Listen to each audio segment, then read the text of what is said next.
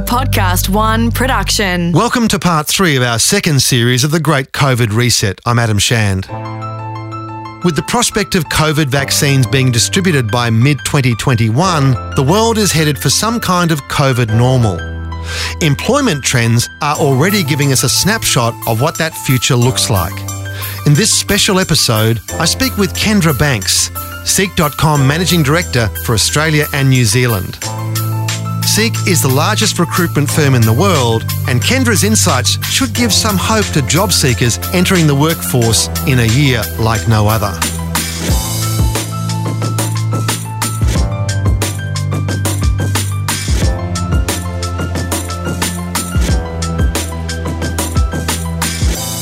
Kendra, thank you so much for coming on COVID Reset 2. We've been tracking the situation since March or April of this year, and there appears to be a lot of interesting signs in the economy now, especially as we look at next year with the promise of vaccines. You're at the coalface of business planning, resourcing, headcounts, and so forth. What's your gut feel about 2021 and the numbers you're seeing coming through now? At Seek, we look at new job ads placed on our site. So the number of job ads is a very good indicator of business activity and business confidence, obviously. And what we've seen through this year and where we've gotten to now is a very, very quick drop in March and April, unsurprisingly, followed by a very slow but very steady recovery through the year. As more states have opened up, as more restrictions have lifted, we have seen steady growth in job ads through the year to the point that in the last couple of weeks, and we're recording this in uh, mid November, we have seen job ads actually slightly higher than they were at this time last year. So we could say that there's been a full recovery, but there's actually a few things happening underneath that. I mean, who would have predicted that, Kendra? I think earlier this year, people were trying to out doom and gloom each other. It was amazing, right? It is quite exceptional. At the beginning of the year, you know, we were talking about unemployment numbers potentially, you know, double digit, 15%, even higher unemployment rates. You know, we'll see the, the October results soon, but right now we're something around uh, seven or seven and a half, which is amazingly good compared to where we thought. Well, that's amazing, isn't it? You've got your October 2020 figures out now. Could you take us through some of the detail of those? So, like I said, October 2020, we're not we're not quite back, but mid-November we are back, nearly back to where we were at the same time last year. What's happening there is you see a huge difference between the states. So, the states where there's been less COVID cases, where there's been fewer restrictions, have been already ahead of where they were at the same time last year. WA, Northern Territory, SA, though just this week they've obviously had a new cluster pop up, uh, and now Queensland is ahead of where they were at the same time last year. ACT, New South Wales, and Victoria are getting closer, though what we've seen is New South Wales and Victoria be the slowest to recover.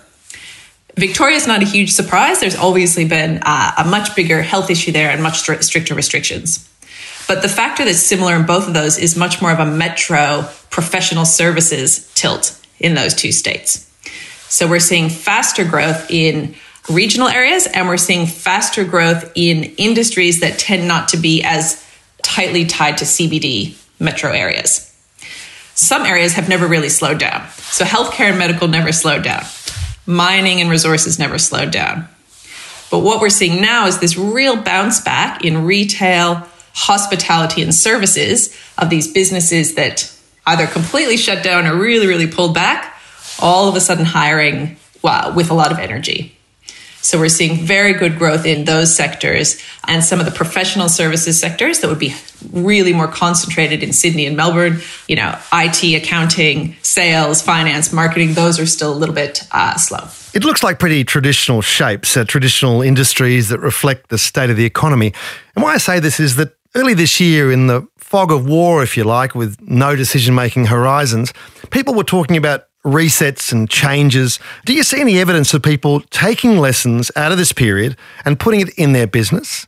Are you seeing it in new kinds of hirings, or am I being ridiculously detailed? No, you're, you're not being ridiculous at all. I think we've seen some changes, but as you say, probably fewer than we would have expected in the fog of war. I think that's a great that's a great term of how we all felt in April and May. The first thing to say is it actually hasn't been that long. It's only been about six months. And six months is not a very long period of time to reset hiring practices and business strategies and new approaches to talent management.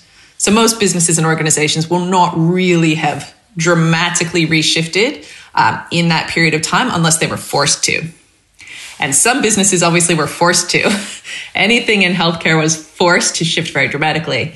Retail, delivery, warehousing, logistics, there's been some really major shifts in how much online penetration is driving the workforce of some of those businesses um, even you know healthcare and online coming together there's much more telemedicine there's many more services being delivered online than previously so in some areas particularly about transferring offline to online there has been that kind of tectonic shift in six months but for most businesses i would say that's not the case it's more likely that they just pulled back a bit either a bit or a lot on their normal activity and have gradually gotten back to normal activity as confidence in the economy and in the health situation has returned. I guess the one variable, that's a big variable, is that we've had good news about vaccines and so forth lately, but a lot of this confidence is predicated on that.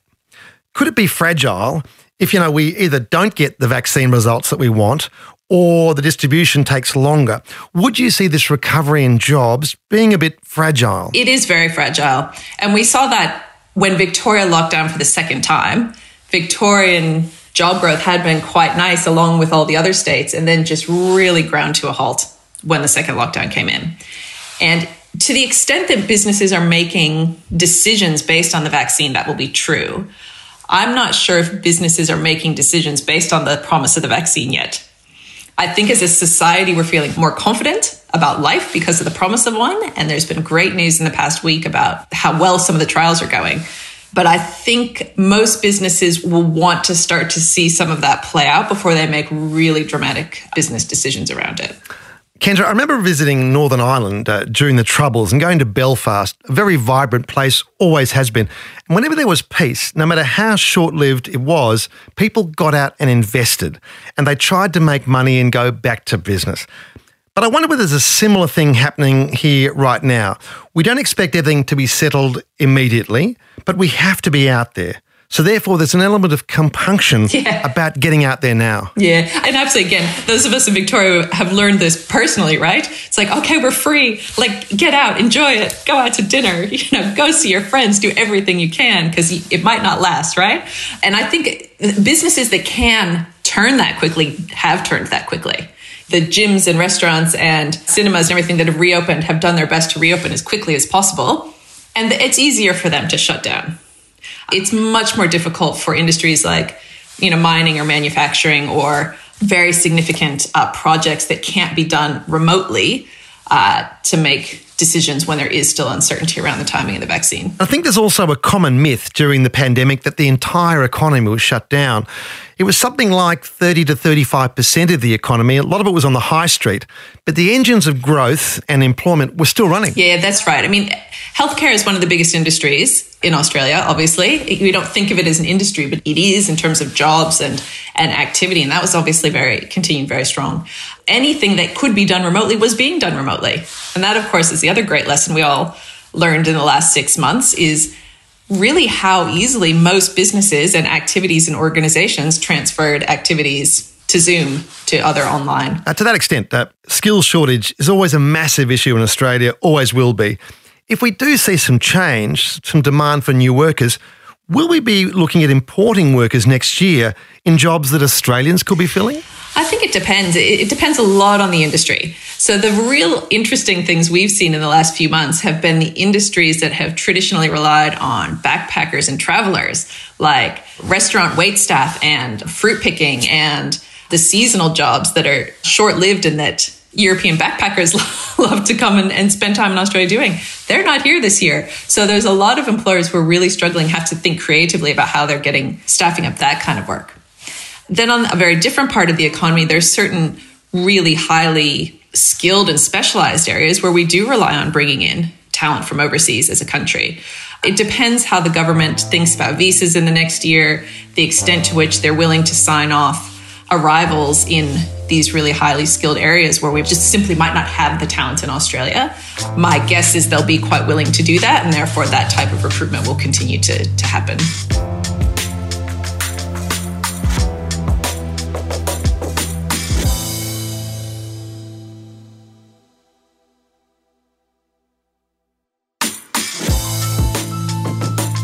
Think if we're talking about people being out of work, and this goes back to, I guess, how we're educating our workforce, I mean, I was hoping during this period we would look at things like taking away HECS, making education free.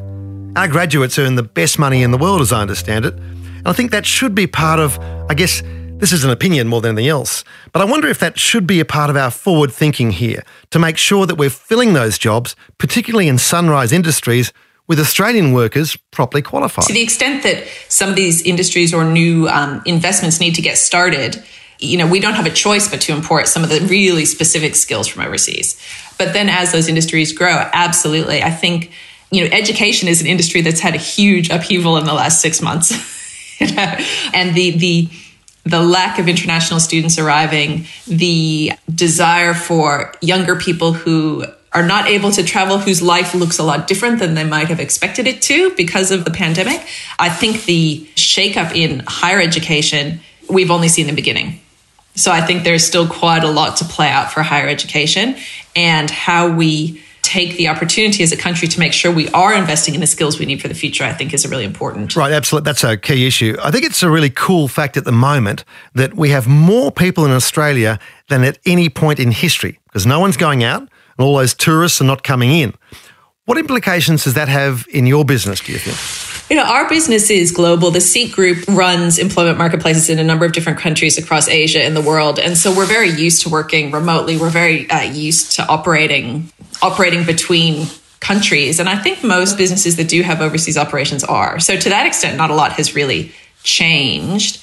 But, you know, as I said before, for some industries, it's a huge that have relied on overseas labor. It's just absolutely huge or overseas customers, tourism, education.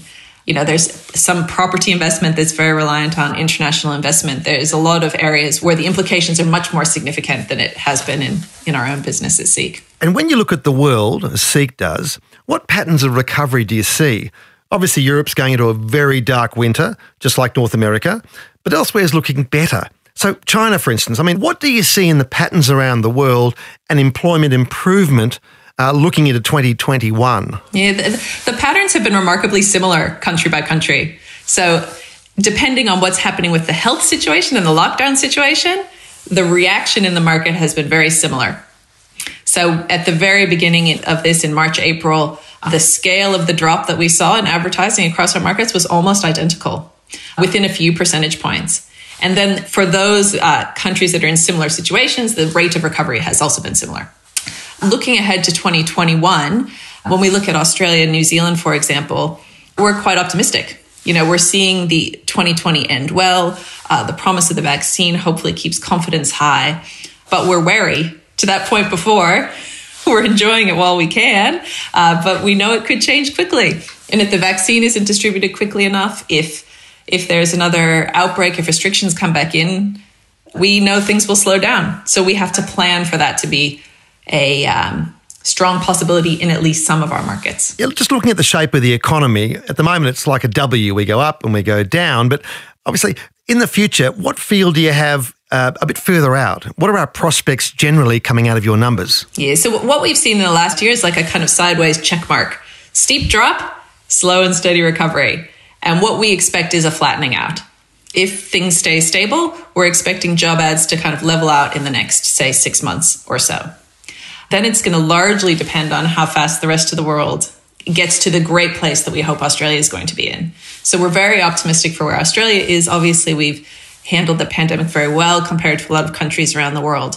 And for most industries, that means we can continue to operate very well in the next year. You know, I wonder whether that optimism is somewhat based on that, you know, I escaped the gallows and therefore everything looks great. But looking at our fundamentals, our geography, our history, and so forth, how do you think we should feel? I think we should feel very optimistic. We're a country with great natural resources, with great people resources with a real optimism and desire to use those resources well, with good global connections, but also with the ability to generate demand within our own borders. So I think we should feel very optimistic. The nature of how we've coped as a country in the last year, I think, is remarkable. For many international comparisons, we'd be near the top of the charts on how well we've handled things. And I think that should give us a lot of a lot of confidence that as a, a civil society, as a group of people, as um, uh, you know how we work with our governments that we can handle big challenges. Absolutely. I guess there's a lot of people, a lot of young people listening to this, people who just finished year 12, coming out of university. They may not see things that are going right for them right now. But in terms of employment, what message would you give to young job seekers about the future from here? Again, a lot of doom and gloom, a lot of people telling the young generation, including my own children, that they'll be scarred and there'll be years getting over this. Do you think that's true? It's, do I think it's true? It's a bit hard to say. The government's clearly very concerned, and some of the decisions they've made in this year's budget around hiring subsidies for young people demonstrate that level of concern. Now, what we're seeing is actually much more positive than what we had expected. But for a lot of young people, the ability to get different kinds of experience, to move between different industries, to travel, to see different things is a key part of their, you know, kind of learning and development no matter what career they move into. And I think that's going to be really restricted in the coming few years. And that does give me some concern for this kind of cohort of, of young people. But what I would say is, you know, almost every industry is now growing in terms of job ads on Seek. So there is a lot of hope out there. There's opportunities out there. And the key is just having a look, figuring out what you're good at, what you are interested in doing, what you enjoy doing, and and having a go. That's a good point. A big issue for Australia generally is a lack of mobility. We don't want to move to take jobs. Do you see that having to break down in this period? well, it's, it's, it's, a bit hard to say right now. I mean, you know, what Western Australia is experiencing right now is fascinating because they're trying to convince their own young people to go and work in regional areas in tourism in, in, in agriculture because these are the jobs that the travelers used to take. They're not even bringing in Victorians or Queenslanders to do that work right now because of the hard border uh, for WA. You know, some of the mining companies, I, I'm not quite sure the current status of the regulations around fly in, fly out, but that had a really big disruptive impact for some of those businesses. So it's interesting to talk about travel when really we're not that free right now to travel within Australia. And that's having a huge impact on some uh, businesses' ability to attract labor. I think a lot of people were saying we'll go back to the office eventually, but maybe they're thinking, do I have to?